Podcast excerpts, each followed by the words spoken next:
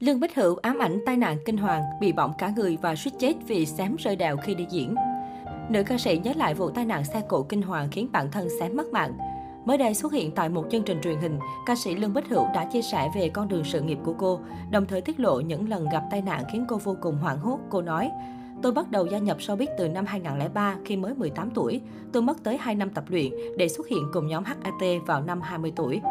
Đáng lẽ theo hứa hẹn và kế hoạch trong hợp đồng với anh Quang Huy, nhóm HAT chỉ hoạt động 6 tháng rồi tan rã. Tuy nhiên vì được quá nhiều khán giả yêu thích nên nhóm HAT sau khi tan rã lại tiếp tục tồn tại thêm một thời gian. Như vậy, tổng thời gian hoạt động của nhóm HAT kéo dài trong hơn một năm, nhưng cảm giác rất là dài vì bài hit ra liên tục. Sự xuất hiện của HAT trên truyền hình băng đĩa cứ liên tục khiến ai cũng cuồng. Sau đó hết hợp đồng thì HAT chính thức tan rã và tôi cùng các thành viên khác tách ra solo. Bài hit đầu tiên của tôi khi bước chân ra hát solo là Gọi tên tôi bạn thân hỡi. Bài này được đưa lên mạng trước và khán giả yêu thích rất nhiều, tạo nên cả một trào lưu.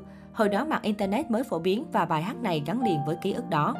Tại đây, Lương Bích Hữu tâm sự về những khó khăn cô từng trải qua. Ngày nào cũng có những khó khăn thăng trầm.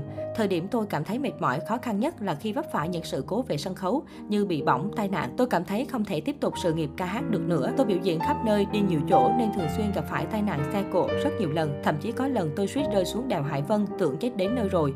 Nhưng tất cả đều đã qua hết. Tôi vượt qua tất cả để có được ngày hôm nay. Tôi có được tinh thần mãnh liệt nhờ ba mẹ, khán giả đã thúc đẩy, động viên tôi tiếp tục đứng lên. Trước đó chia sẻ về biến cố đã qua trong đời, Lương Bích Hữu từng khiến nhiều người bất ngờ khi tiết lộ từng bị tai nạn bỏng nặng năm 2011. Khi ấy, nữ ca sĩ đang ngồi trong cánh gà chờ đến giờ mình diễn thì sân khấu bên ngoài bị cháy vì diễn viên siết gặp sự cố. Không kịp phản ứng, nữ ca sĩ đã bị bỏng nặng. Lúc đó hoảng loạn, ai cũng chạy, không biết xung quanh thế nào. Biển lửa đó đã thiêu đốt toàn thân tôi. Chính ba là người lấy áo dập lửa cháy lên người và đưa tôi đi bệnh viện. Từ tóc, mặt, lông mày xuống đến mình, tay chân của tôi đều bị cháy, bỏng nặng cấp độ 2. Giọng ca cô gái trong hoa kể lại. Lương Bích Hữu kể, cô phải nghỉ dưỡng hơn một năm mới trở lại bình thường. Trong thời gian đó, gương trong nhà cô bị che phủ toàn bộ. Hơn một năm trời cô không dám soi gương tự nhìn mặt mình. Những chia sẻ của nữ ca sĩ khiến nhiều người xót xa.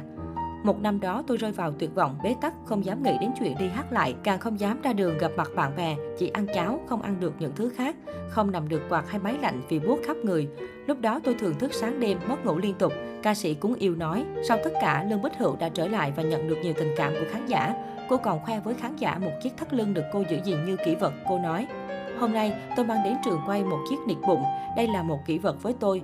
Tôi từng song ca với nhiều nam ca sĩ như Đan Trường, Cao Thái Sơn, Quang Vinh, nhưng thân nhất là với anh Ưng Hoàng Phúc.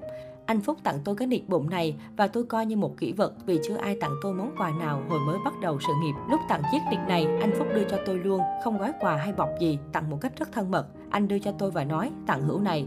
Đến giờ chiếc nịt này cũng đã mười mấy năm rồi nhưng vẫn còn mới, không bong tróc vì tôi giữ rất kỹ. Sau khi tách nhóm HAT, tôi ra mắt được hai album rồi rời khỏi công ty của anh Quang Huy. Từ đó tôi làm thêm được một album riêng, tự làm cùng một số người bạn nên cảm thấy vô cùng ý nghĩa.